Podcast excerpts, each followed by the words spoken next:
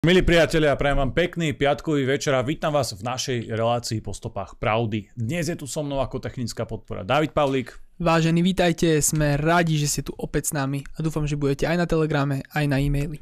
Je tu dnes s nami aj náš pravidelný host, doktor Lubo Huďo. Dobrý večer, fakty a realita zvíťazia nad frázami a idiokraciou. Preto je tu naša vaša relácia po stopách pravdy. Dobre, začneme teda tým, že čo máme nové, čo sme dnes zažili, čo, sme, čo nás zaujalo, tak David, začneme asi my. E, kde sme boli, čo sme zažili a čo sme no, to riešili? Bo, boli sme obzrieť naše potenciálne nové priestory, naš, naše nové štúdio, na náš e-shop a tak ďalej. Takže ja dúfam, že sa to podarí niekedy koncom jary, začiatkom leta nejako spustiť technika nám pomaly chodí, priestory sa nám páčia, ešte vyriešime otázku internetu, aby bol stabilný, aby neboli výpadky, aby všetko fičalo tak, ako má a keď sa to podarí, tak e, spustíme nové štúdio. Ten nájom síce e, nie je nejaký extra e, malý, ale budeme sa snažiť samozrejme aj s vašou podporou to dať, preliesť to nejakým spôsobom.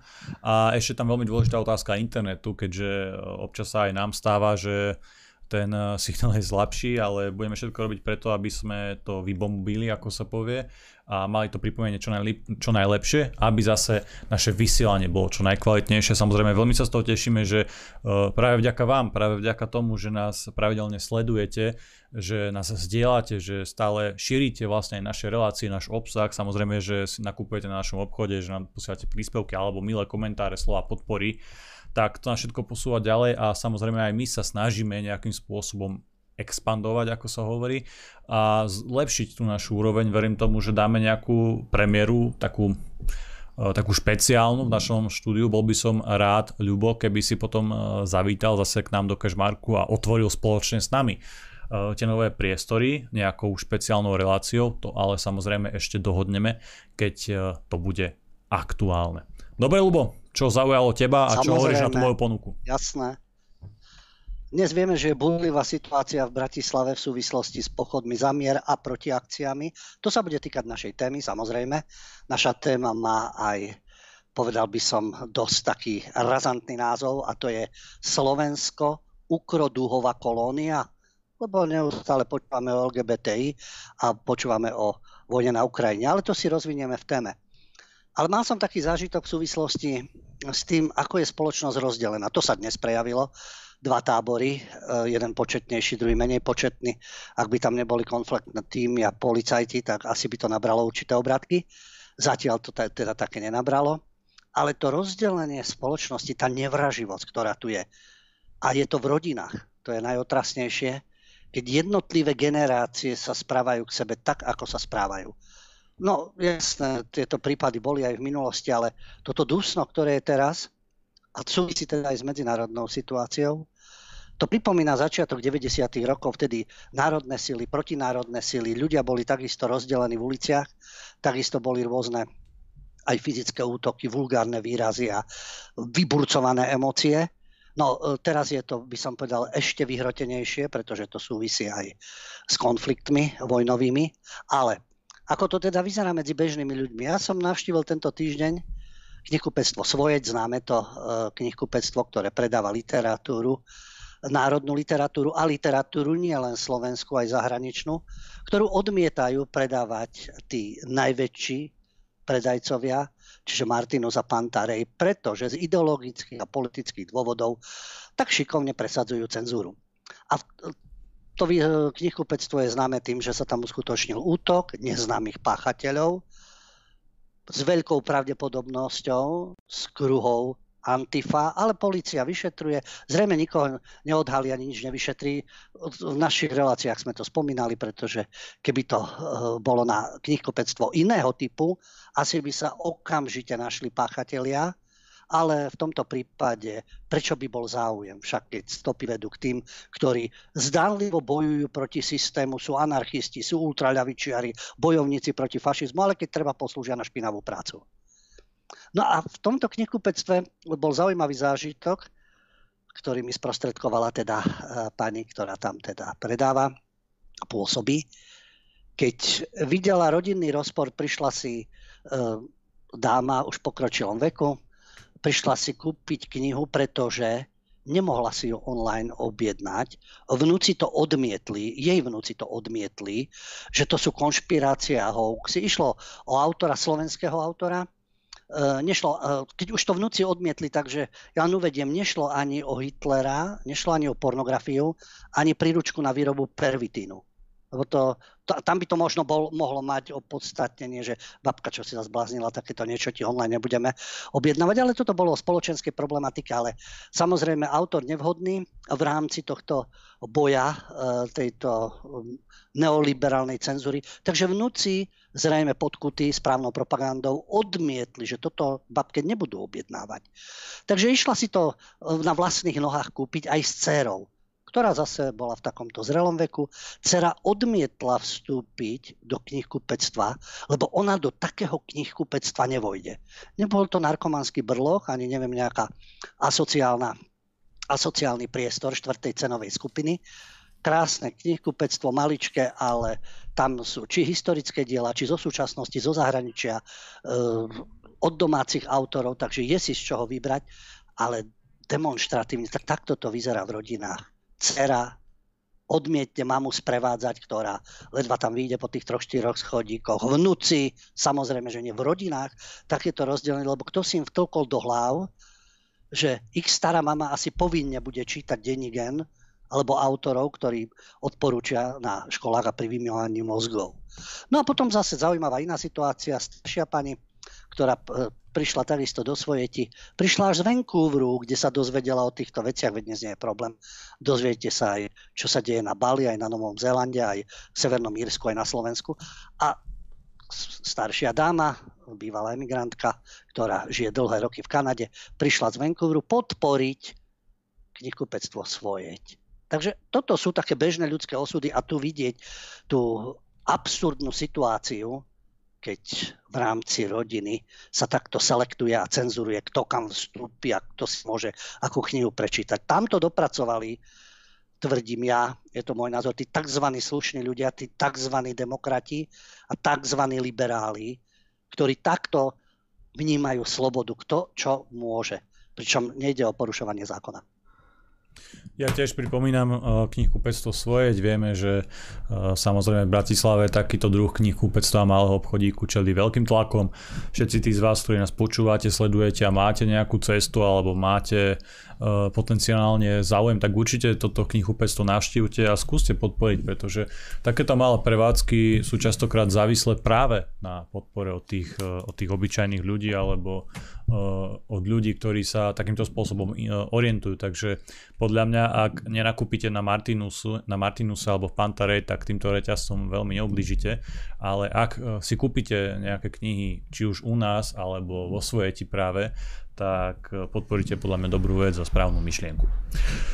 Dobre, Lubo, uh, ideme zrejme aj podľa času už na naše rubriky. Samozrejme budem veľmi rád, keď tu budeme mať zaujímavých a inšpiratívnych odvážlivcov. Poďme na to.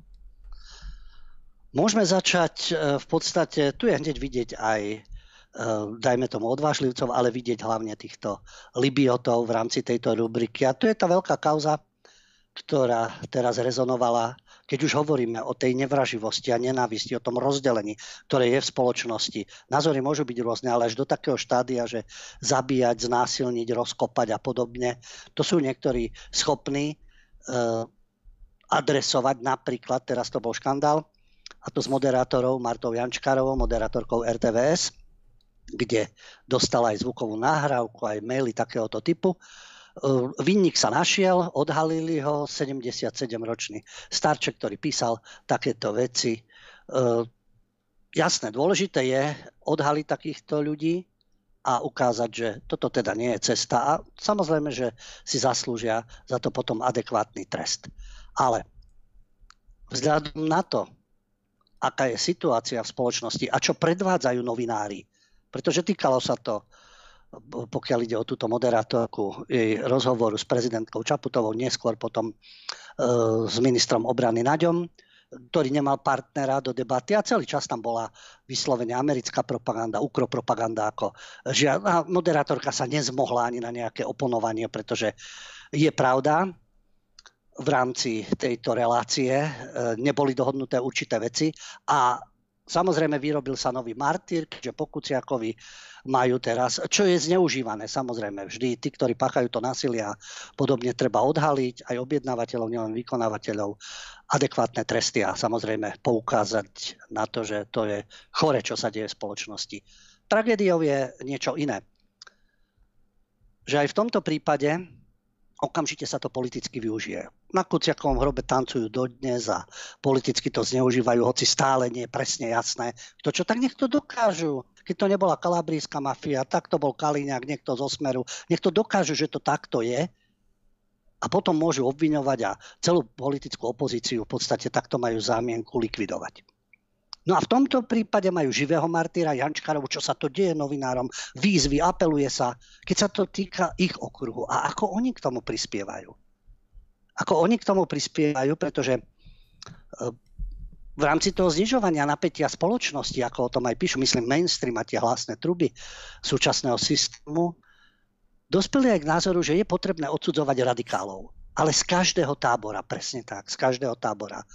Tuto ide o dôchodcu, ktorý niečo napísal, niekto iný napíše nejaký mail, urobia pomaly z toho sprisahania a prípravu likvidácie novinárov. Samozrejme, že je to úbohosť a treba to odsúdiť, ale na druhej strane, keď počúvame takého Havrana, novinára, ešte aj vo verejnoprávnej televízii, Arpada Šoltesa z Aktualideska, Hanna Fábry, reprezentatívna postava LGBTI, ako má zmiznúť Slovensko aj so svojím národom bohabojným. Nať čo adresuje ostatným ľuďom, ktorí majú od, odlišné názory. Káčer, e, nemyslím Donalda samozrejme, ale myslím ministra zahraničných vecí. Tí ľudia, ako sa vyjadrujú, tí nepodnecujú nenávisť spoločnosti svojim slovníkom? Len tak na okraj, ani nie na okraj, ale vlastne k podstate veci. Tam, keby sa zamysleli a začínali od seba, potom to vedie k tomu, potom sa tam môžu schovávať za nejaký mail, za nejakého dôchodcu a ktorý politik za to môže a môže ten a ten, lebo blahu tam nepustili, môže pomaly za to blaha. Tu nejde o blahu, ani nejde o politickú stranu, tu nejde o obhajobu e, niektorého politického subjektu. Ale tá atmosféra, ktorá je v spoločnosti, a kto k nej prispieva. Napríklad Arpada Šoltesa, teraz vo vysielaní Jojky Matovič, síce pacient samozrejme, no ale ešte stále v politickej pozícii, ho označil za odpad. Že je to odpad novinárskej branže.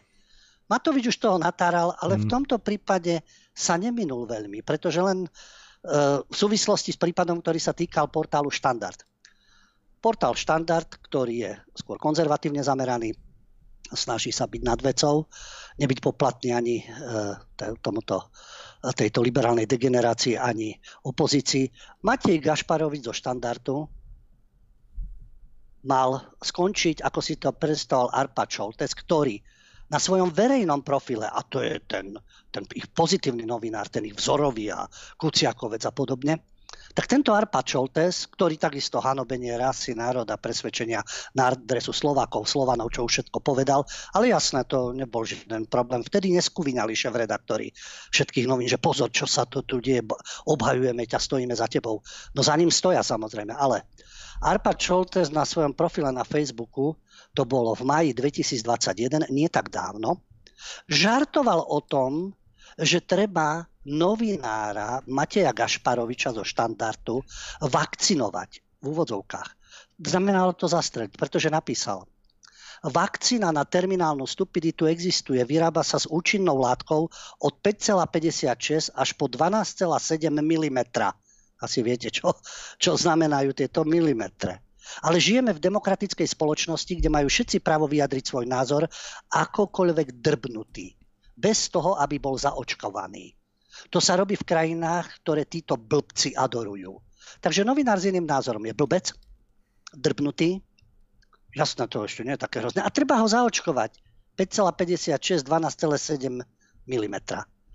A ešte sa bude vyhovárať na iné krajiny, ktoré teda oni odsudzujú, kritizujú, ale pričom im tá prax nie je cudzia. On tak otvoril diskusiu na konečné riešenie otázky konzervatívnych novinárov. A spustila sa obrovská diskusia pod jeho statusom a Šoltes dal po tento status like.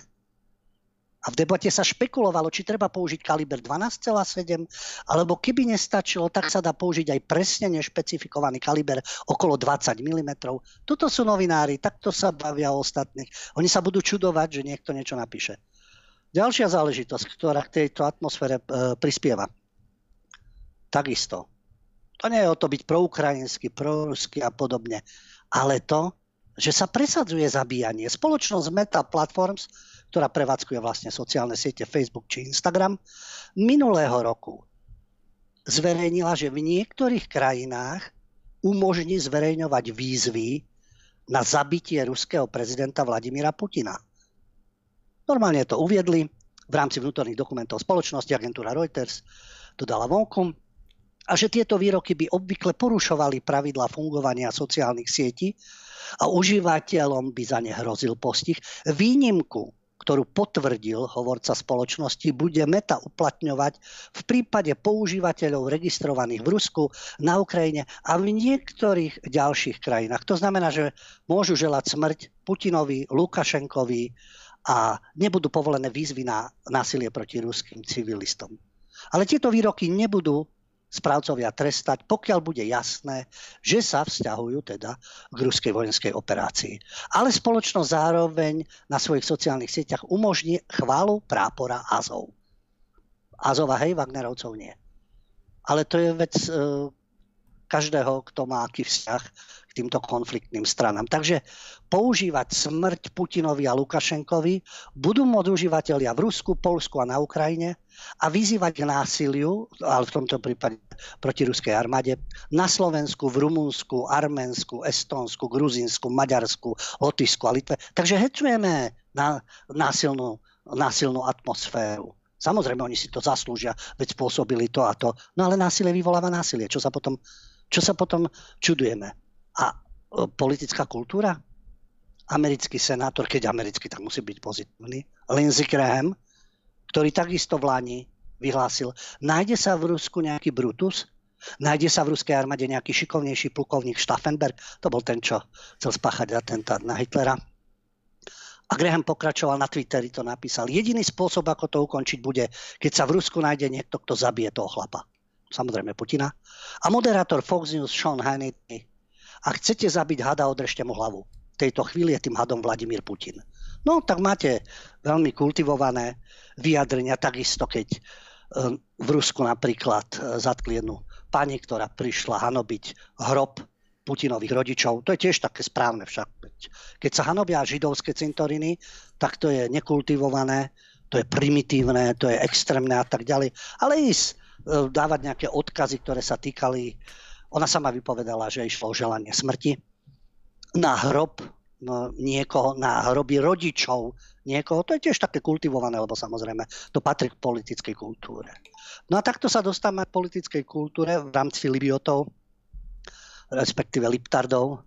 A v tomto prípade, ja už som to spomínal, keď minister zahraničných vecí Káčer vytiahol e, maďarskú kartu doteraz celé 90. roky sa hovorilo, že v rámci slovenského nacionalizmu a samostatnosti sa vyťahuje maďarská karta, to je negatívna slota, s tým bol spájaný a podobne. A teraz tento kultivovaný prozápadný politik, v úvodzovkách kultivovaný, ale prozápadný, proamerický, dočasne poverený minister zahraničia Rastislav Káčer, spustil taký status, ktorom kritizoval samozrejme eh, Maďarsko Orbána, ale vyťahol maďarskú kartu, že ak by Rusko uspelo na Ukrajine. Takže začnú Maďari vznášať územné požiadavky voči nám a v podstate sa e, rozhorí nejaký ďalší konflikt. Nič nové. A dopúšťa sa toho Káčer. Rastislav Káčer, samozrejme. A vyťahuje maďarskú kartu. Namiesto toho, aby sa tie vzťahy urovnávali, tak sa budú jatriť, lebo Káčer ako rohoška, samozrejme americká, vyťahuje čokoľvek, čo súvisí s Ukrajinou. Ja som to už dávnejšie hovoril, že keď bude Západ chcieť rozoštvávať, no tak myslím tieňové vlády, nemyslím obyvateľov, ale samozrejme osnovatelia nového svetového poriadku, to, čo urobili v Juhoslavii, stačí maďarská karta, ak by Slovensko, Maďarsko už je neposlušné. To im pije krv v rámci NATO, v rámci Európskej únie, teraz tie vzťahy s Ruskom, takže Maďarsko je teraz fackovací pánach a kritizovaný. Namiesto ve štvorky, aby sme držali spolu, tak naopak. Polsko zase je kritické GU, ale poslušné k Američanom. Slovensko a Česká republika vo vedení sami kolaboranti pro západní. Takže V4 sa podarilo rozbiť, lebo vytvorili by silný priestor. Spoločná diplomacia, spoločné ekonomické vzťahy, spoločná pozícia v Európe, spolupracujúcej Európe to nemusí byť európsky centralizmus, ale Brusel, ale Šimečkovci a podobný. Takže to sa podarilo nahlodať a keby sa pridá, kebyže sa pridá aj Slovensko, vyťahneme maďarskú kartu, rozoštvávať. Tam máme Albáncov, tam máme Srbov, tam máme Chorvátov, tu máme Ukrajincov, Rusov a všade rozohrávať tieto špinavé hry a vyvolávať konflikty. Najjednoduchšie výpravok, teror pod falošnou zastavou, vyprovokovať útok nejaký. To je jedno slo, nejaký slovenský proti Maďarsku, maďarský proti Slovensku na nejakom území zmiešanom a už sa to rozhorí a, a máme tu ďalší Balkán alebo ďalší, ďalší Donbass a podobne. To oni vedia tieto špinavosti a robia ich.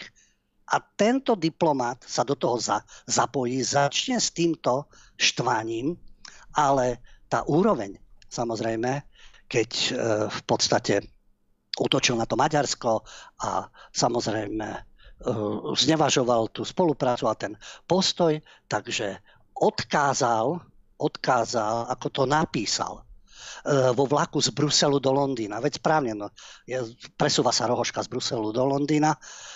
Napísal, že Slovensko je súčasť západu. Podľa toho, čo myslí tým západ. Ako samozrejme, že ako to lokajské postavenie je pochopiteľne pre ňom. My sme v strednej Európe a máme svoj vlastný vývoj.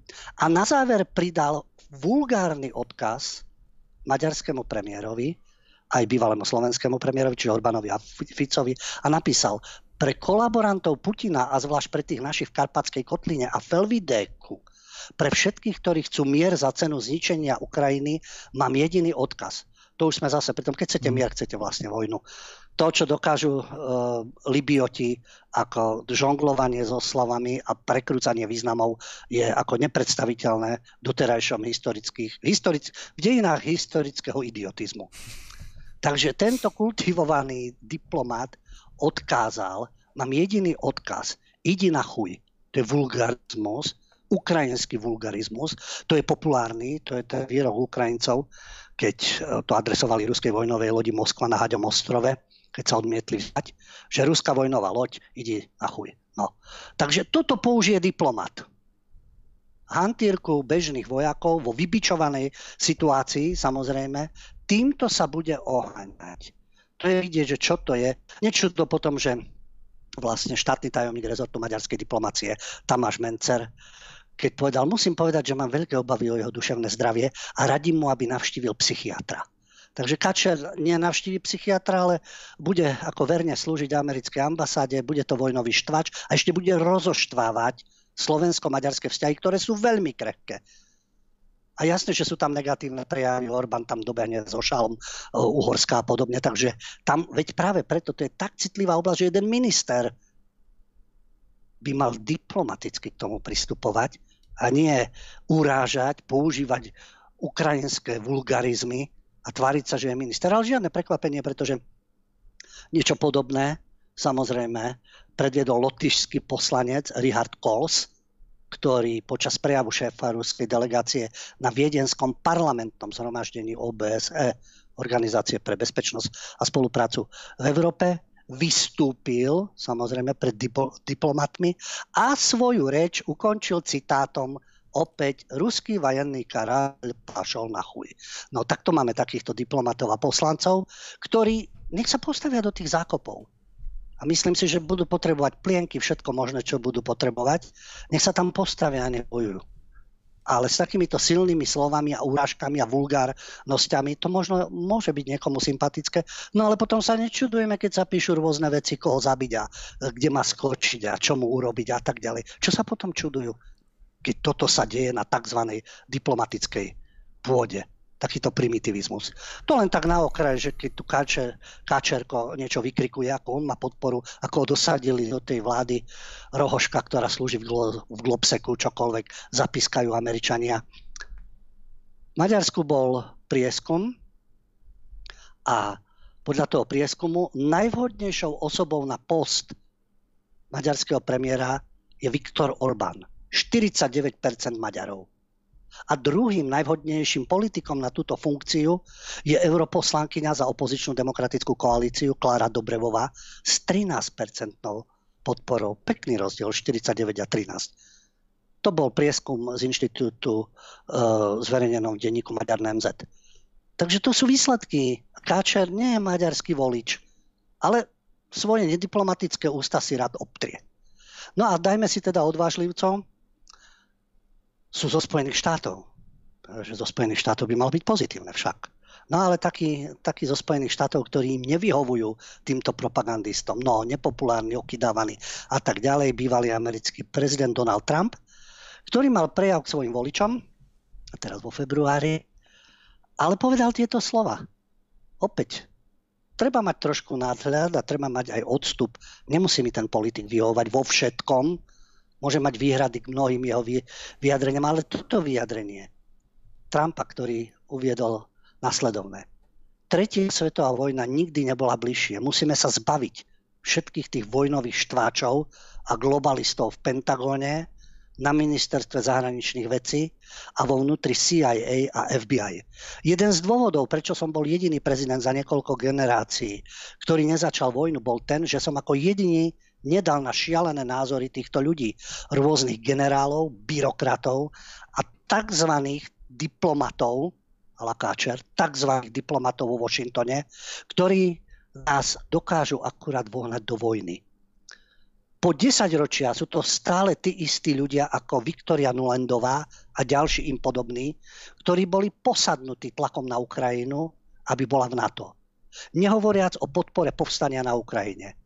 Títo ľudia hľadali zámienku pre konfrontáciu veľmi dlho, rovnako ako pred vpádom do Iraku. A Trump pokračuje. Musíme sa zbaviť skorumpovaných globalistov na všetkých úrovniach. Títo ľudia desiatky rokov ovplyvňujú v zahraničnej politike každé dôležité rozhodnutie. Teraz je potrebné vyčistiť kľúčové organizácie, zásadné, Pentagon, Národné bezpečnostné štruktúry, Ministerstvo zahraničných vecí a Bielý dom. Musíme sa zbaviť lobbystov a veľkých vojenských dodávateľov, ktorí tlačia naše najvyššie armádne a bezpečnostné sily do konfliktu, len aby na tom všetci zarobili milióny dolárov. To všetko sú kandidáti vojny. Toľko bývalý americký prezident.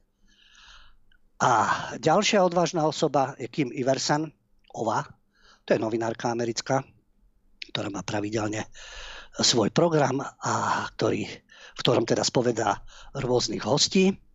No a v tomto prípade mala hostia, ktor- o ktorom rozprávala aj e, Madame Čaput e, v prezidentskom paláci, žiaľ toho času Sloven, e, Sloven, prezidentka Slovenskej republiky, a to je bývalý bývalý vojak, dnes americký senátor Richard Black.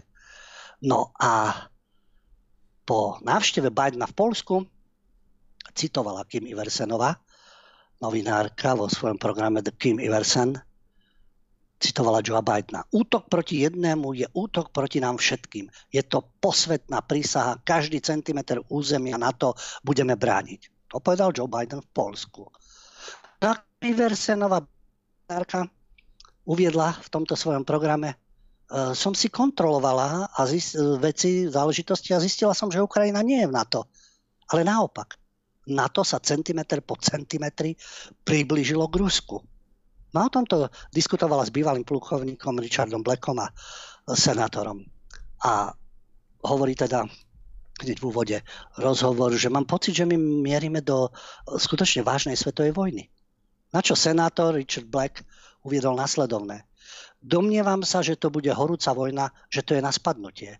Od roku 2014, keď prezident Barack Obama schválil puč, ktorý zvrhol zvolenú ukrajinskú vládu a nainštalovali sme tam revolučných lovcov, úvodzovkách lovcov, potom sme Ukrajinu začali zaplavovať veľmi po vyvinutými zbraňami. Vybudovali sme veľmi robustné ukrajinské sily a začali vojnu proti rusky hovoriacim oblastiam. Hlavne na Donbase. 14 tisíc ľudí zomrelo ešte predtým, než sa Rusko vôbec zapojilo do vojny.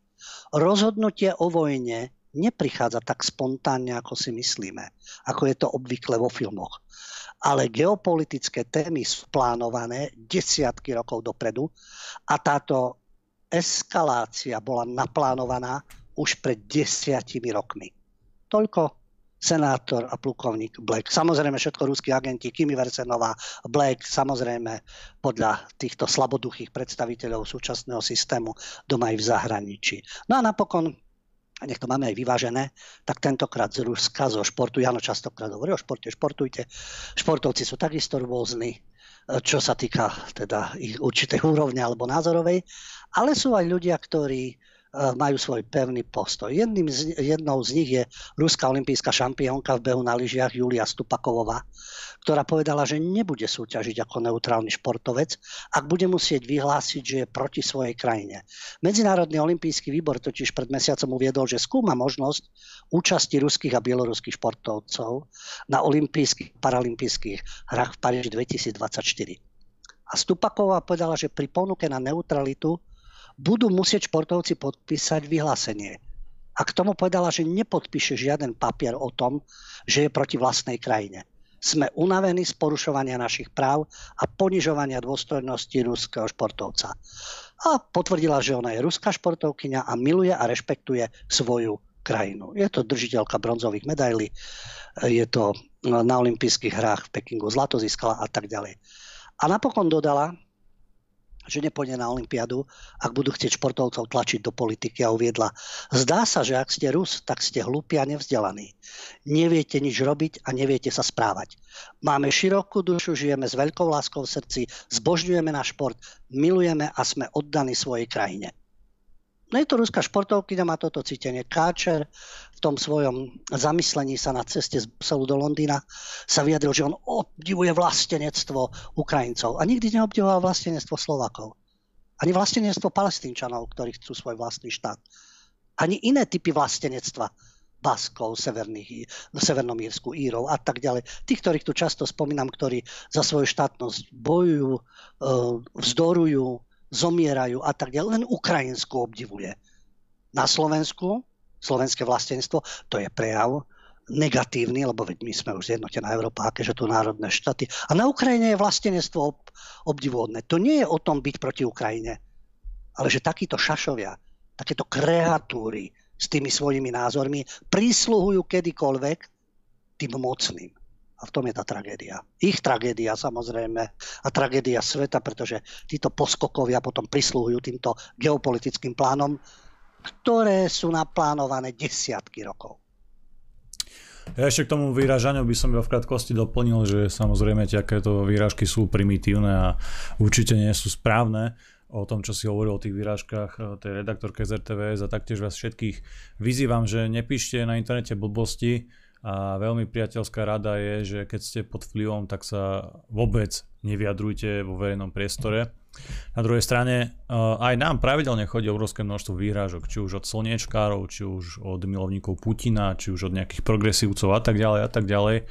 A sú to naozaj opozlé nezmysly, ktoré nám chodia, nebezpečné vyrážanie častokrát a nerobíme z toho drámu, ani sa tu nezosypeme, ani sa tu nezrutíme a určite uh, nechcem z toho vytlkať nejaký politický kapitál, takže aj uh, toto je podľa mňa aj z tej druhej strany tak trošku pritiahnuté za vlasy, presne tak ako si to uh, ty opísal, Lubo, len my vieme, o čom to je, hej, tej novinárke to samozrejme neprajem, ale nám, nám to chodí bežne, hej, odkedy sme začali našu činnosť. Takže neviem, či, či, či náhodou nepreháňa tá druhá strana. Dobre, David, daj tam nejakú krátku prestávku a potom samozrejme pokračujeme hlavnou témou. Dobre priatelia, ja vás vítam späť po prestávke v našej relácii po stopách pravdy. No, ten čas máme, aký máme, Lubo úplne v pohode, choď aj niečo po 9. Pôjdeme dnes trošku na úkor divákov, ale verím tomu, že, uh, že nás, uh, že sa na nás nebudete hnevať. Dobre, Lubo, ideš na to. Sú to úvahy a sú to aj fakty, práve preto je to, je to relácia s názvom Ukroduhová kolónia Slovens, Slovensko. Je to Ukroduhová kolónia. Prečo? Dnes vidíme tieto konflikty, ktoré sú, a to sú práve tieto mierové pochody v Bratislave a Matky za mier, potom ukrajinské akcie, ktoré boli predtým zase rôzne postoje pred ukrajinskou ambasádou, pred ruskou ambasádou, nehovoriac po Slovensku, keď boli tieto akcie e, pochody za mier. Do toho prestrelky v médiách, rôzne názory, rôzne vyjadrenia a riešime Ukrajinu, samozrejme, permanentne. Ale problém môžeme riešiť, rôzne problémy existujú. Ale keď sa prejdete napríklad po hlavnom meste Slovenska, Bratislave, máte na každom kroku ukrajinské zástavy na škole vysí ukrajinská zástava. Pred univerzitou e, vysí ukrajinská zástava. V centre Bratislavy tržnica vyvesená ukrajinská zástava. Slavín osvetlený. E, denník N s hlavičkou, teda v rohu, s ukrajinskou zástavou. Ono predtým, e, keď pôjdeme len do čerstvej minulosti, tu vyseli zástavy s hákovým krížom. To bola Tretia ríša. Potom vyseli sovietské zástavy. Sovietská ríša. Potom prišla eurozastava na každom kroku. Euroríša však. A teraz na každom kroku ukrajinská zástava. Slovenská zastava je buď povinnosť alebo prejav nacionalizmu, pomaly niečo negatívne, môže sa počas športových podujatí. Inak to niečím zaváňa. Ale ukrajinská zastava môže byť ako ukrajinské vlastenectvo na každom kroku. Na čo sme my, ukrajinská kolónia? Nech si majú Ukrajinci svoju zastavu a svoje symboly. Majú svoju krajinu, za ktorú chcú bojovať majú svoje priestory a tak ďalej. Eh, ak by som to uviedol, ak majú Íry svoju krčmu, Irish pub, a majú tam írskú zastavu, a majú tam symboly svoje, Collinsa a tak ďalej, ktorí, a nie je to napríklad v každej írskej krčme, to je pochopiteľné, to írska krčma, tam majú svoju symboliku, bojovali, zomierali s imperiom britským symbol demokracie, pochopiteľne, kde Káčer je pomaly roztracený, keď tam cestuje, lebo už nevie, ako by im vyhovel, z ktorej strany, ako by si mal ľahnuť a kľaknúť. Tak to je írska krčma. No tak nikto nebráni mať Ukrajincom svoju ukrokrčmu, ukropap, a tam nech si dajú zástavu, tam nech si dajú banderu, tam nech si oslavujú, tam nech si chodia v krojoch. Môže aj verejnosť, ktorej je to sympatické. A nemusia to vnúcovať celej spoločnosti. A na každom kroku. Pochopiteľne, pretože keď sa osvetli nejaká dominanta, to je jedno, či je to Slavin, nech by tam bolo hocito, ale jednoducho dominanta e, Bratislavy alebo prezidentský palác ukrofarbami. A prečo nie predtým srbskými v 99. Tam sa tiež dochádzalo k zverstvám, boli bombardované civilné objekty, ženy, deti a tak ďalej. Uránová munícia, rakovina. Prečo nebolo srbskými e, farbami osvetlené všetko? Palestína je ďaleko, ale takisto to 40 rokov riešime palestínskymi farbami napríklad. A to je takisto rozdielný prístup.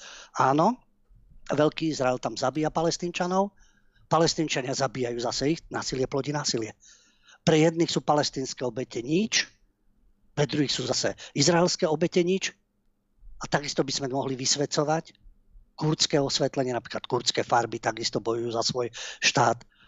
Ono zdánlivo teda samozrejme ale však palestínčania študovali aj u nás. A takisto tí, ktorí študovali a na internáte mali palestínsku zastavu. Ale nevysela všade. A to boli komunisti ešte spojenci palestínčanov. Teraz je tá situácia iná, samozrejme. Takže na jednej strane táto ukrokolónia na každom, a nič iné sa nerieši. A prečo hovorím duhova? To je zase ďalšie. Duhové zastavy boli všade. Na každom kroku. Zoberme si len dnešok. Pochody Ukrajina, vojna, nevojna, mier. Tí, ktorí chcú mier, vlastne podporujú ruskú vojnu a Ukrajinci majú svoju verziu a tí, ktorí zdieľajú s nimi ich názor, ostatní, alebo tí, ktorí odmietajú túto verziu, hovoria o NATO, preto boli pred americkou ambasádou dnes. O amerických plánoch, o NATO, o ich geopolitických záujmoch a tak ďalej. To je jedna, uh, jedna sféra. A druhá, počúvame neustále o LGBTI, názorný príklad dnes, minister Lengvarský minister zdravotníctva odchádza a ešte stihne podpísať, aj e, okrem miliónov rôznych, pred odchodom podpíše dokument, ktorý výrazne uľahčí zmenu pohľavia a nebude potrebný na to chirurgický zákrok. Platnosť dokumentu od dnes, od 3. marca. Nehovoriac o tom, že čo film, čo klip, čo relácia, všade LGBTI. A opäť je to na nenávisti. Aktivisti LGBT hovoria o rovnakých právach, ale útoky na tradičnú rodinu. Ten obraz, čo je tradičná rodina, otec alkoholik, mladí ženu, deti, úplne negatívny obraz, je to postavené na nenavisti. A riešením má byť teda dvaja otcovia, dve mamy. A je to v umení, je to v kultúre, takisto je to v každom filme, humoristi tým narábajú, politici presadzujú zákony a tak ďalej, LGBTI. Na druhej strane ukrofilia, takisto postavené na nenávisti. Všetko ruské musíš odsudzovať. Nejde len o vojakov vojnu a Putina. Ruská literatúra, ruský maliari, ruský balet, ruský šport, všetko všetko odsudovať a byť proti. Takže na každom kroku UKRO problematika alebo LGBTI tu na Slovensku. Je to problém, samozrejme. Poďme to riešiť, poďme sa k tomu vyjadrovať, poďme o tom diskutovať. Ale my máme základné veci. Školstvo máme v katastrofálnom stave, zdravotníctvo máme v katastrofálnom stave, nefunkčný politický systém, hospodárske problémy, energetické problémy. A my tu riešime len dúhy a riešime tu čo ďalej s Ukrajincami, do akej miery ich podporovať a tak ďalej. A nalejme si čistého vína. A nemusíme len vína, môžeme si pohár čistej vody. Oni nás tu neustále presvedčajú, veď to sú tie požiadavky za mňa, nech tá vojna skončí a nech sa dohodnú. Musia byť kompromisy, musia byť určité ústupky pretože snívať o konečnom víťazstve, ale jasne, strkajú sa zbranie, podporuje sa, podnecuje sa nacionalizmus, ale len ukrajinský nacionalizmus ale na druhej strane zrazu počúvame, že Ukrajina je to stelesnenie európskej kultúry, že Ukrajina bojuje za Európu, za hodnoty a tak ďalej.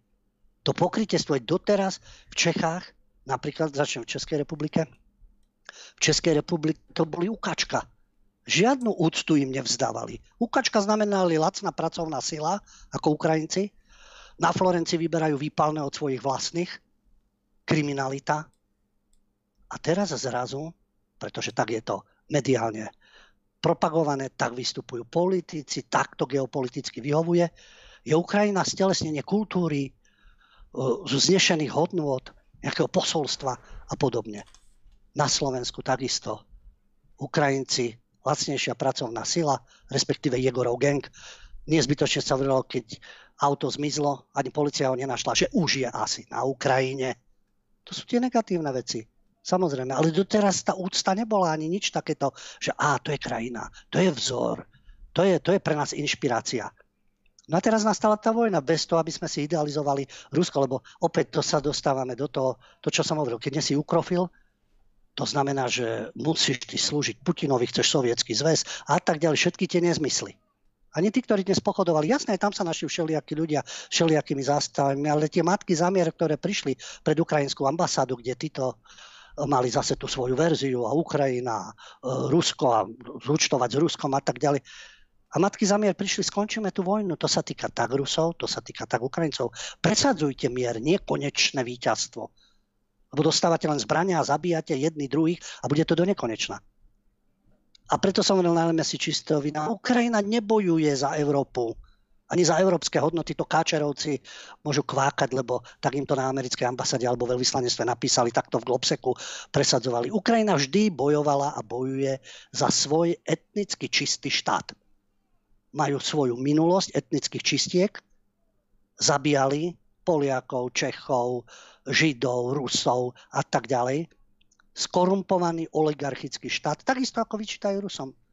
Takisto oligarchovia, takisto skorumpovaní, takisto vysoká miera kriminality, takisto utekali do zahraničia z ekonomických dôvodov. A dnes je ten boj zástupná vojna v prospech Pentagonu a boj za ukrajinský nacionalizmus. Za etnicky čistý štát. To je podstata. A nie schováva, tu sa schovávajú za nejaké európske hodnoty. A je to nezmysel, na ktorý doplácame všetci.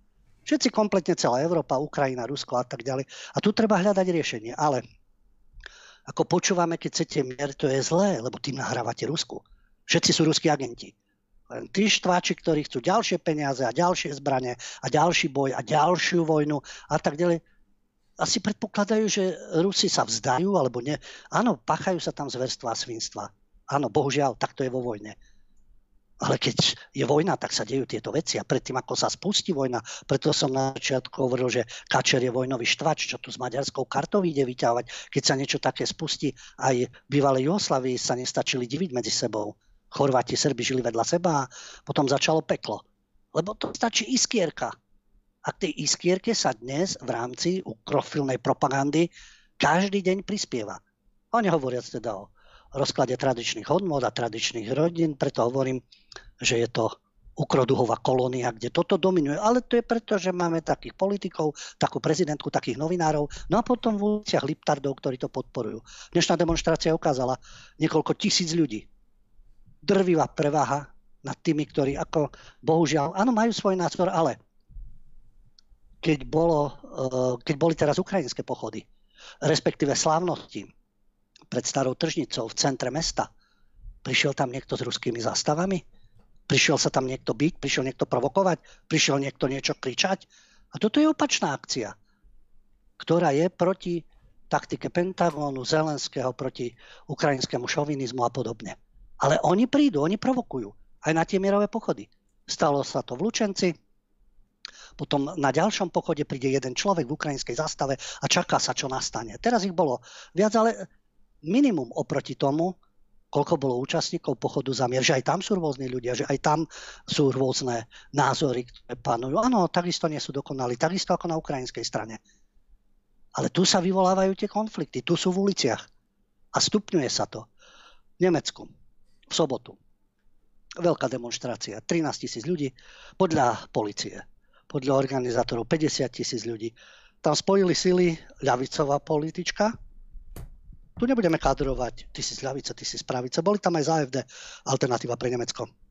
Ale toto organizovala politička ľavice, Sára Wagenknechtová, aktivistka za práva žien, Alica Švarcerová. Tí to zvolávali. Prišli s manifestom za mier, oni to zverejnili, tento manifest. Už to má vyše 700 tisíc podpisov, e, cieľom je mať milión.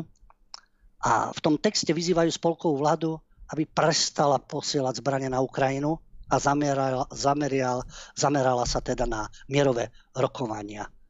A aj v rámci tej demonstrácie tam boli zakázané symboly, ktoré oslavujú vojnu.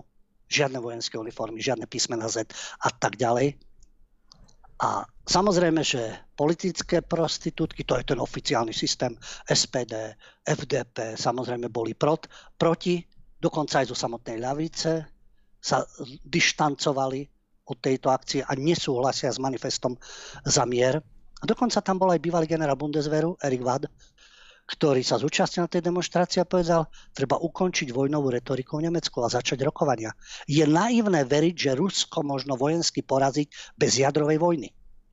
No a v tom manifeste za mier, len tak pre zaujímavosť, tých prvých 69 signatárov, tam boli novinári, tam sú teda novinári, tam sú historici, tam sú režiséri, publicisti a tak ďalej, čo je u nás, e, pokiaľ ide o mainstream, nepredstaviteľné, lebo to sú vždy prislovači režimu, ktorý si žiada takú a takú podporu. Ale čo je v tom manifeste za mier?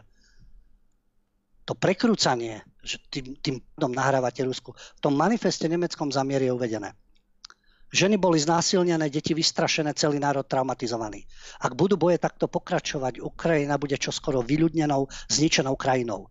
A mnohí ľudia v celej Európe sa tiež obávajú rozšírenia vojny. Obávajú sa o svoju budúcnosť a o budúcnosť svojich detí. Ukrajinský ľud, brutálne napadnutý Ruskom, to nie to konštatujú, potrebuje našu solidaritu. A čo je teraz po roku vlastne cieľom tejto vojny? Nemecký minister zahraničných vecí nedávno hovoril o tom, že my vedieme vojnu proti Rusku. To myslí vážne? Prezident Zelenský sa netají svojim cieľom po sľubených tankoch, požaduje stíhačky, rakety dlhého doletu, vojnové lode, aby porazil Rusko na celej čiare. Treba sa obávať, že Putin najneskôr pri útoku na Krym podnikne maximálny protiútok. Nebola by to prvá veľká vojna, ktorá sa takto začala, ale mohla by byť posledná. Ukrajina môže vyhrať jednotlivé bitky s podporou Západu. Nemôže však vyhrať vojnu proti najväčšej jadrovej mocnosti na svete. To tvrdí aj najvyššie postavený vojenský dôstojník USA, generál Milley. Hovorí o petovej, patovej situácii, v ktorej ani jedna strana nemôže vojensky zvyťaziť a vojnu možno ukončiť len za rokovacím stolom. Tak prečo nie teraz? Okamžite. Vyjednávanie neznamená kapituláciu. Vyjednávanie znamená robiť kompromisy na oboch stranách zabrániť 100 tisícom mŕtvych a ešte horším veciam. Myslíme si to aj my, myslí si to aj polovica nemeckého obyvateľstva. My, občania Nemecka, nemôžeme priamo ovplyvniť Ameriku a Rusko, ani našich európskych susedov. Môžeme a musíme však brať našu vládu a kancelára na zodpovednosť a pripomínať mu jeho prísahu odvrátiť škody nemeckému ľudu. vyzývame kancelára, aby zastavil eskaláciu dodávok zbraní hneď. Mal by viesť silné spojenectvo za primerie. Hneď. Toto je napríklad reakcia, samozrejme, e, pokiaľ ide o Nemecko. A to, čo som spomínal, e, pri tých pochodoch a tie rôzne konfrontácie, ktoré, ktoré nastávajú, to samozrejme vedie len k stupňovaniu, e, stupňovaniu napätia. A čo je zaujímavé? Informácie. Informácie, ktoré sa objavujú už aj v mainstreame. My sme celý rok informovaní, hovorím, hrôzy sú na jednej druhej strane, obete, násilie a tak ďalej, fanatizmus a aj zverstva, pochopiteľne. Sú uh, rôzni ľudia, ktorí bojujú vo vojne a menia sa potom z ľudí na tie uh, bytosti, ktoré už len zabíjajú, krádnu, znásilňujú a tak ďalej. Ale tu je ten jednostranný obraz. My počujeme len Rusy, čo páchajú, Rusi aké škody majú, Rusi koľko mŕtvych majú, Rusi ako merú z posledných síl a podobne. A ukrajinskej strane počujeme, ako keby len výťazne napredovala vďaka tomu, že ju podporuje celý západ, pochopiteľne. A táto verzia a každý ten neúspech Rusov a zlyhania a tak ďalej a úspech Ukrajincov, to máte od rána do večera na všetkých médiách. A zrazu, čo aj mňa teda prekvapilo, v hospodárskych novinách HN Online SK zrazu titulok Rozhovor s ukrajinskými vojakmi ukazuje iný obraz vojny. Čo im chýba, ako vyzerá nová ruská taktika. A dozvieme sa, že z médií a zo správ influencerov na sociálnych sieťach môžeme získať dojem, že ruská armáda je tlupou násilne mobilizovaných mužikov, vedených neschopnými idiotmi. Z ukrajinských oficiálnych miest počujeme správy, že Rusi denne strácajú 800 mužov, lietadla, vrtulníky, tanky a tak ďalej. Ale stačí sa otvorene porozprávať s tými, ktorí bojujú na fronte a hneď je tu iný obrázok.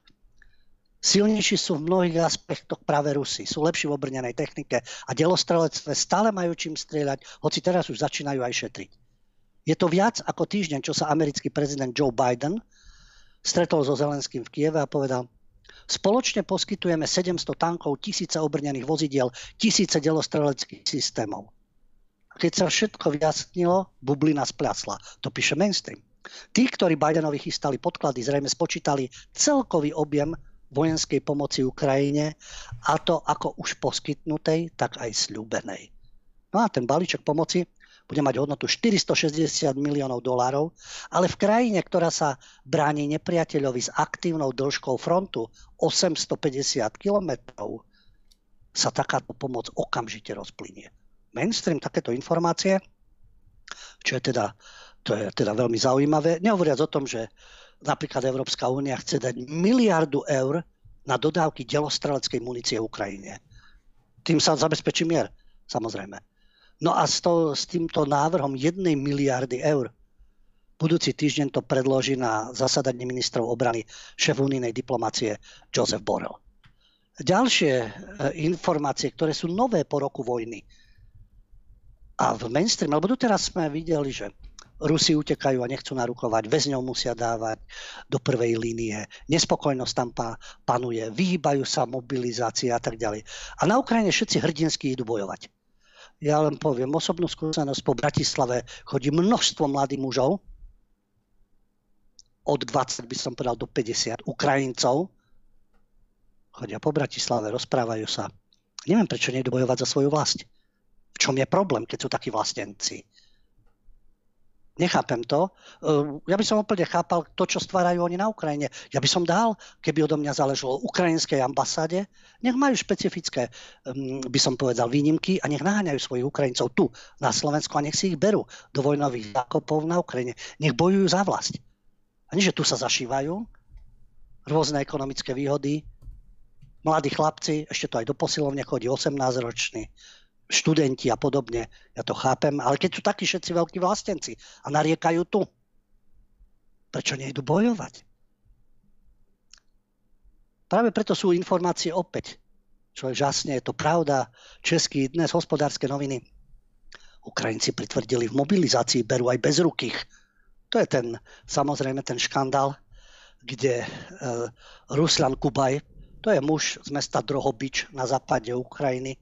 Narodil sa bez rúk, mal lekárske potvrdenie, že ako invalid nie je bojaschopný. prišli domov naverbovať vojaci, no to boli totálne zelené mozgy, nepresvedčili ich dokumenty, asi ručičky nestačili, ani pohľad, ale vymohol si novú lekárskú prehliadku a tá potvrdila pôvodné zistenie. Takže nemusí ísť na front. A to sa objaví konečne aj v mainstreame. Takže tá ukrajinská armáda v posledných týždňoch vystupňovala mobilizáciu nových vojakov a vojaci a policajti rozdávajú predvolania na odvody na uliciach a v nákupných centrách. Niektorí ukrajinskí muži sa schovávajú doma. Čo nám tu hovoríte o nejakom vlastenectve? Čo tu spochybňujú ľudí, ktorí dali výzvu, že nechcú bojovať so zbraňou? Kačer sa vysmieva, že čo to je za zbabelstvo. Nie, oni nechcú bojovať za Kačera, ani za americkú ambasádu, ani za ukrajinských oligarchov. Lebo to nie je boj za Slovensko. Tuto Ruslan Kuba ešte našťastie, že nemá ruky, tak ho neodviedli. A tie pozvánky k odvodným komisiám sa rozdávajú na uliciach, v obchodných centrách, na pohrebo padlých vojakov, v lyžiarských strediskách a podobne. Sociálne siete sú plné videí vojakov a policajtov, ktorí naháňajú mladých mužov na uliciach. Tu teraz ako, to boli nezmysely ruské. Poľnohospodárske podniky sa snažia pre svojich zamestnancov získať úradné výnimky, aby na jar nezostali bez pracovnej sily. Takže od e, služby v armáde sú napríklad oslobodení otcovia troch a viac detí. A niektorí muži sa ženia s viacnásobnými matkami. Ďalší podplatia doktora, aby im napísal potvrdenie o invalidite, alebo dajú tisíce dolárov a ilegálne prekročia hranice. Takže od začiatku Rus, teda ruskej špeciálnej operácie a vojny na Ukrajine mobilizujú na Ukrajine mužov vo veku od 18 do 60 rokov. Takých je plná Bratislava. A možno aj inde, samozrejme, jasné. Zatiaľ, čo v prvých začiatkoch vojny boli pred vojenskými centrami dlhé rady, teraz už nie sú. Teraz sa už ukrývajú, utekajú pretože to chcel bojovať, ako píšu, už je dávno v zákopoch. Takže aj toto je obraz, ako to funguje. No a pokiaľ ide o to informovanie. Pardon. Je to síce čiastočne bulvárne, ale to je ten obraz, ktorý sa tu vytvára. Dozvieme sa z nášho bulváru o Putinovom paláci. Putin, jeho milenka, gymnastka Alina Kabajeva, ako majú honosnú nehnuteľnosť asi 500 km severozápadne od Moskvy. Vo Valdaji to je rezidencia. Okolo je elitná bezpečnostná služba, ktorá to stráži. Luxusné miesto. Dobre, dozvedeli sme sa o tom, nepochybujem, že sa žije v určitom štandarde, ale keď už teda, a čo Zelenský? Nepíšeme, ja aj to v tom zelenom svetriku a skrýva sa a tak ďalej, ale jeho rodičia, jeho rodičia, to už sme informovali, v Izraeli, v honosnom sídle, strážený britskou bezpečnostnou službou. Koľko má Zelenský majetok? My sme to takisto spomínali, aj počas vojny sa mu nabalil. Aké nehnuteľnosti to má na západe, ktoré prenajíma? Čo jeho ženuška, ktorá je na obálke VOK, tam má aké kabelky, aké oblečenie, teraz ich nebude ukazovať. Jasné, že nebudeme to porovnávať s Putinom, ale prečo aj toto neukázať? aký štandard majú a oligarchovia Kolomojský a tak ďalej, ktorí ho splodili, tohto Zelenského. Politicky, myslím, politicky ho splodili, samozrejme. Takže aj to treba ukazovať. Keď informujeme, tak aj o ruských neduhov, nedostatkoch, mobilizácii a prenasledovaní zákonoch a takisto o ukrajinských. Teraz to konečne vychádza na povrch. Od bezrukých až po tých, čo si berú viacnásobné matky. A potom tí, ktorí tu pobehujú po uliciach v Nemecku, všade kade a čaká na nich ukrajinská vlast ale ako si sa nechce. No a potom si tí tardi v uliciach, liberálni retardi, ktorí sú, majú záchvat ukrajinského nacionalizmu. Na záver jedna perlička, Bandera Party. Bandera Party, to vám je také stretnutie v Plzni, ktoré samozrejme v klube Arena uskutočňujú mladí Ukrajinci. Nesie to mena Banderu, samozrejme vyvolávalo to uh, rôzne reakcie, aj starosta Plzne upozorňoval na to, že čo má toto znamenať. A princíp je, že je tam teda party pod týmto menom a samozrejme vyberú peniažky a tie idú na armádu. A z týchto peňazí teda uh, oni to aj uviedli, že z tejto diskotéky, to bola v januári, v novembri, teraz je znovu avizovaná a kúpi sa pre armádu termoprádlo, spacáky, taktické rukavice, karimatky a tak ďalej, lieky na prvú pomoc a podobne. To bolo v novembri, v januári, teraz vo februári. Ale tie výhrady, ktoré sú No nech si robia, nech si podporujú. Ale ten názov, jasné, pre nich je Bandera samozrejme e, národný hrdina, bojovník e, čas druhej svetovej vojny a e, je to vodca národného hnutia. A pre iných je to zločinec. Čo pocitili aj Česi, Poliaci, Rusi, Židia a podobne. A práve preto tie výhrady, ktoré sú, apeloval na to aj primátor Zarzicky, Plzni, ktorý napísal, Bandera bol vojnový zločinec. Banderovci majú na svedomí masakry aj na československom obyvateľstve. Podobné akcie sú pre mňa nepriateľné. Ale s ohľadom na konanie v súkromnej prevádzke máme veľmi obmedzené možnosti, ale spolupracujú s policiou, tá tam na to dozera a podobne. No, no i samozrejme pripomínajú, pripomínajú že áno, Bandera je pre Ukrajincov národný hrdina, vyhlásil samostatný ukrajinský štát, spoliehal sa na podporu Wehrmachtu, ale Nemci ho zatkli, zatklo gestapo, väznilo. Jeho privrženci medzi tým bojovali aj s Nemcami, aj proti Nemcom. Medzi tým vyháňali Poliakov z dnešnej západnej Ukrajiny, zabili vyše 100 tisíc ľudí a mali na svedomie aj vyvražďovanie Židov a volinských Čechov. No a napokon v tom 59.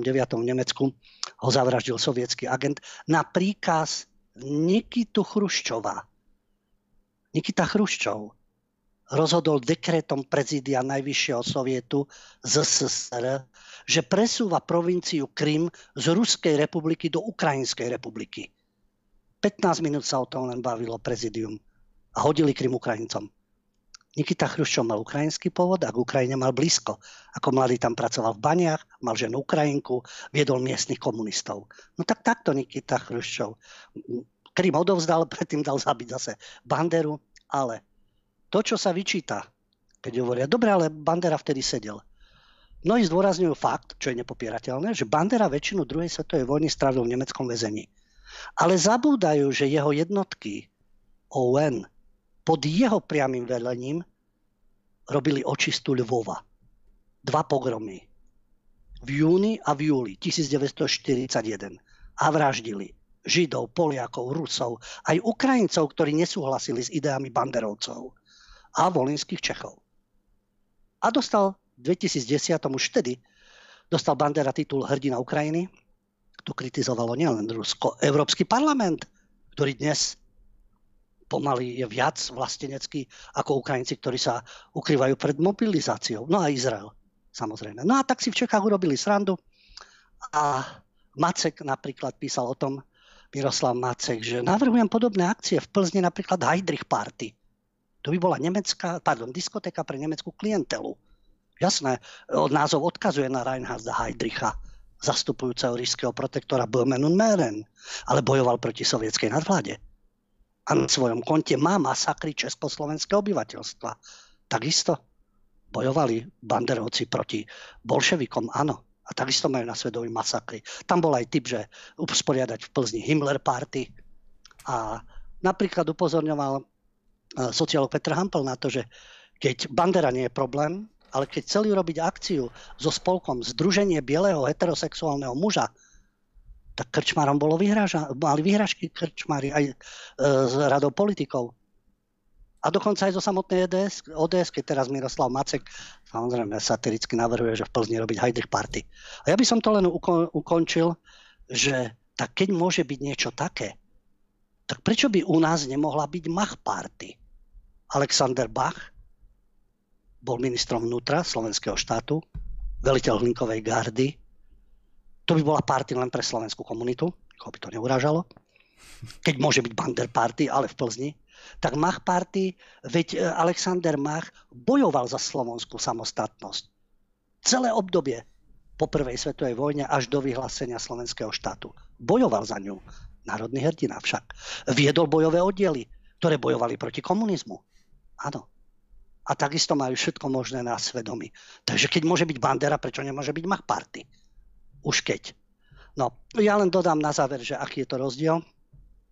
Alexander Mach, ktorý sedel po druhej svetovej vojne vo vezení, keď vyšiel z väzenia, tak urobili rozhovor s ním Špicer. Špicer bol žid, komunista, fanatický, účastník povstania a Šaňo Mach, keď vyšiel teraz z väzenia, tak urobili spolu rozhovor. A tam si aj hovorili, e, Špicer mu hovorí, by som ťa stretol počas povstania, ťa zabijem. A Šaňo Mach, no a naši by zase takých ako ty, lebo čak Špicer bol aj komunista, aj bolševik, aj účastník povstania. Ale napísali spolu teda rozhovor. No, vidíte, to je e, môže to si ktokoľvek ako vysvetľovať, tak toto skončilo na Slovensku. Jasne boli procesy s príslušníkmi POAG a podobne, to bolo v 50. rokoch. A toto už bolo, keď Macha pustili z väzenia. No ale rusko-ukrajinské veci sa riešia inak. Banderu príde zabiť, nejaký sovietský rozviečik na pokyn Chruščova, takže tieto rusko-ukrajinské účtovania sú kde si inde na inej úrovni a podobne. No ale to sú zase historické záležitosti.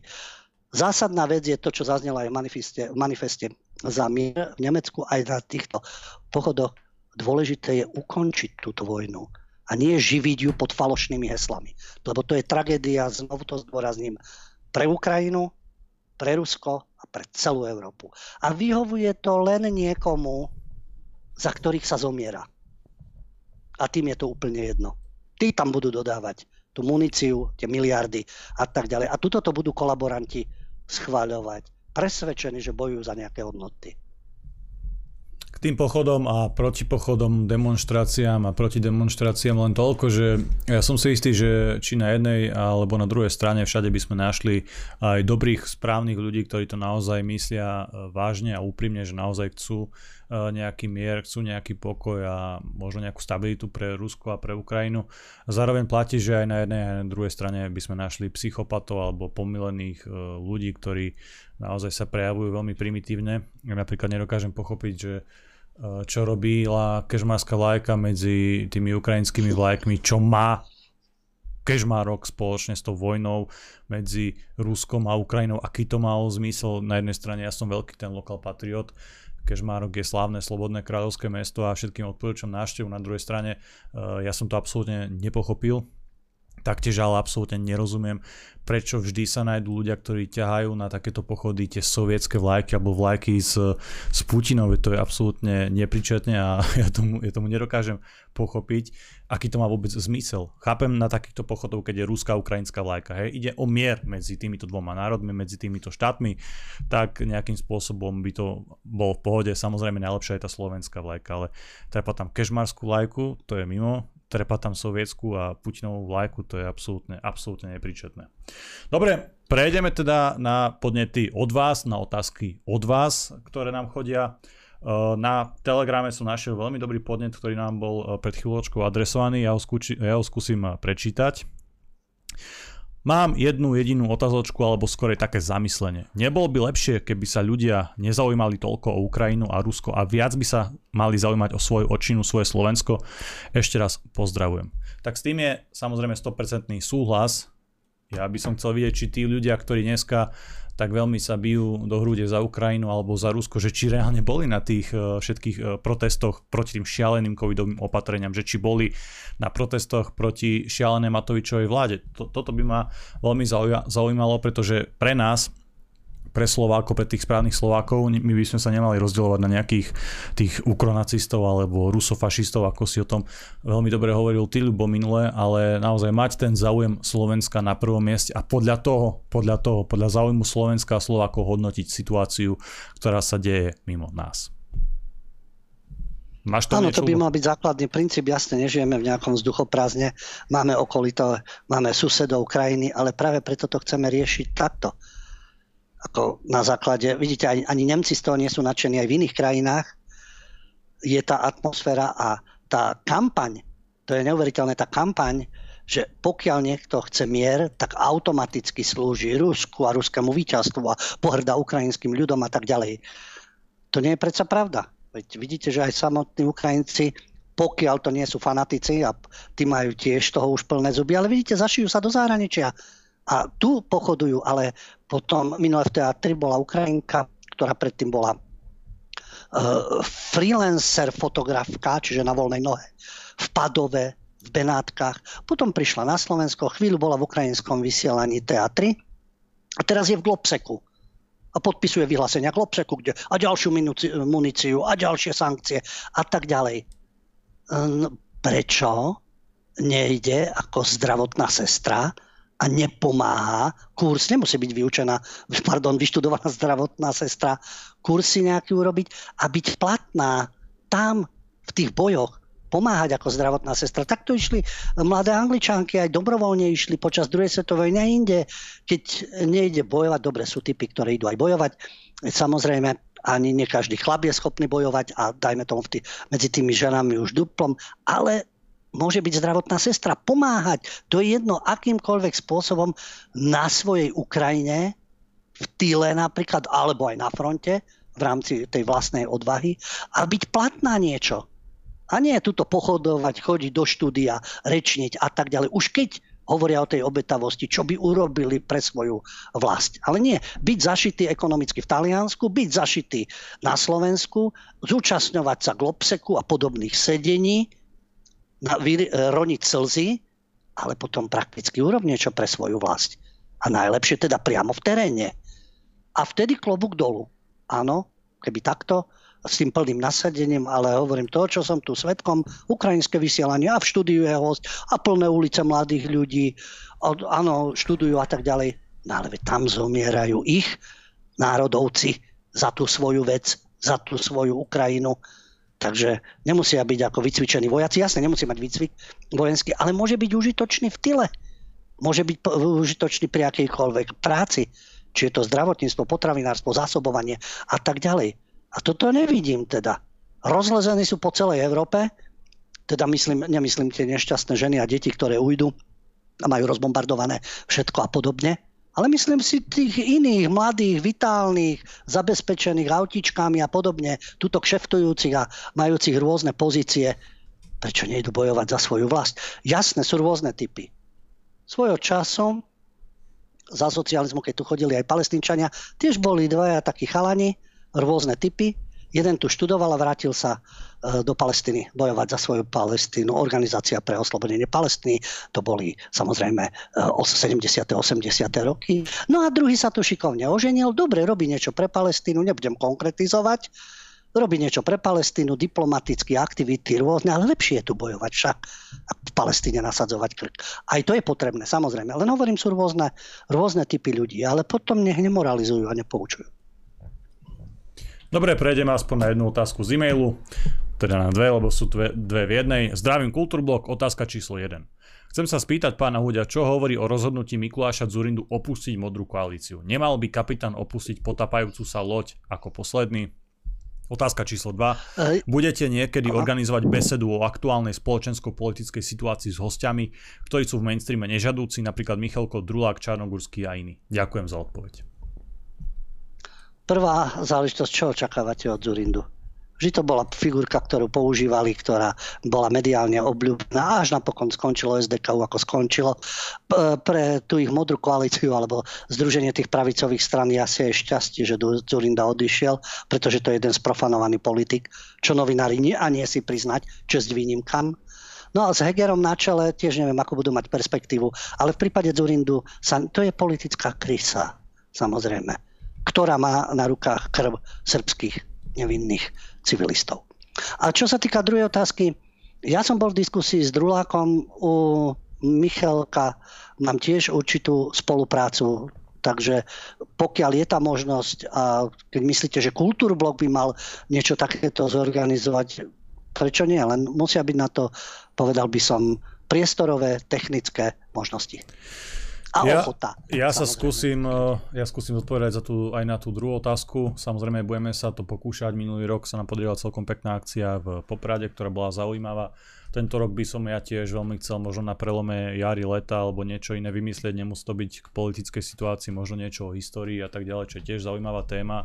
Ale v prvom rade uh, musíme tam nájsť vhodné priestory a majiteľov, ktorí by nepodľahli nejakému tlaku tých rôznych progresívnych súdrov, ktorí uh, ro- robia proti tým akože triednym nepriateľom, čo sa dá a snažia sa ich vyblokovať v tom verejnom priestore. My sme si to zažili s Davidom na vlastnej koži, keď nám rušili uh, kina, reštaurácie a tak ďalej, len preto, lebo sme chceli premietať náš dokument s reálnymi pamätníkmi uh, obdobia druhej svetovej vojny a prvej Slovenskej republiky ale budeme sa snažiť uh, takéto podujatie určite zorganizovať, popri tom všetkom, čo máme, keďže ten kontakt s vami je pre nás veľmi dôležitý, preto aj radi chodíme na protesty, na ktorých sme už boli nespočetne veľakrát, pretože sa môžeme s vami stretnúť, môžeme budovať tú komunitu, môžeme s vami priamo komunikovať a tak je to vždy lepšie. Preto sa budeme snažiť naozaj uh, urobiť nejaké podujatie, možno nie v Kežmarku, lebo to je trochu od ruky, ale niekde skúsime nájsť nejakú lokalitu a uvidíme, či sa to podarí, čo z toho bude. Dobre, ja si myslím, že dnešný čas sme už asi naplnili. Uh, vám, milí priatelia, ďakujem za podporu a za pozornosť. Dnes tu so mnou bol David Pavlik. Majte sa krásne. A náš pravidelný host, doktor Lubo Huďo. Ďakujem chlapci za spoluprácu a ešte na záver uh, treba pozitívne, čiže odvážlivca. Jedným takým, alebo jednou takouto odvážnou ženou je Hanna Kramerová z polského webu Denník političný, ktorá v súvislosti s Joe Bidenom, s Joe Bidenom a jeho, jeho návštevou vo Varšave, keď hovoril o potvrdení priateľstva medzi Varšavou a Washingtonom, napísala, v určitej dobe platilo, bojím sa Grékov, aj keď prinášajú dary. Žiaľ, dnešní Gréci sú Američania. Nie len polskí, ale aj európsky politici by si preto mali pamätať túto historickú formulku, ale v novej forme. Bojím sa Američanov, aj keď prinášajú dary. Ďakujem vám za pozornosť, želám príjemný víkend. Pondelok dúfam sa počujeme v relácii Kultúra a umenie bez cenzúry a autocenzúry. Dovidenia, do počutia. Priatelia, cvičte, športujte, Vzdelávajte a študujte, posúvajte sa ďalej. Vždy myslíte samostatne a kriticky, vždy si overujte informácie, vždy myslíte jednoducho na to, že sú ľudia, ktorí účelovo šíria nepravdivé informácie a preto buďte vy o krok, e, o, o krok, o krok e, dopredu, vpredu, buďte jednoducho pred nimi. Overujte si mainstream, alternatívu a samozrejme aj nás, keďže si nemyslíme, že máme patent na rozum a patent na pravdu. Prajem vám dobrú noc.